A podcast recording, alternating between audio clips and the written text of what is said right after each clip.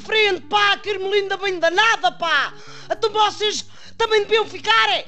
Gostam da natureza, queriam trabalhar na defesa do ambiente, não era? Então desistam do sonho de fazerem carreira a guardar parques naturais, pá. Que o governo não deixa. Só quer gente toda perfeitinha e com boletins médicos que nem o Cristiano Ronaldo, pá. Ou então gente da família. O que é a ironia das ironias, pá? Isto é uma doença da política atual, é?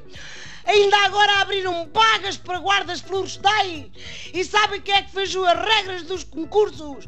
Eu digo-vos, foi o maior hipocondríaco de todos os tempos.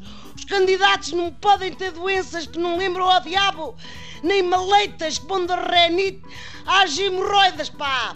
Mas não podem ter acne por causa da má aparência. Então, mas porquê? Assustam os esquilos? Mas isto é para guardas ou é para modelos fotográficos? Pá! Também proíbem a entrada a carecas, a desdentados e a gagos.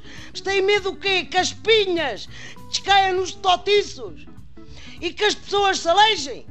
Ou que fiquem a patinar nas palavras quando falam com as árvores, pá! Os guardas florestais não são a Floribela e não podem ser desdentados porque, digam lá, querem guardas ou querem castores para roer a madeira e fazerem diques.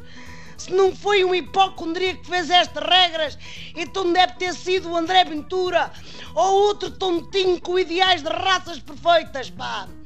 Eu ainda tentei concorrer só para ver até onde é que é o exagero.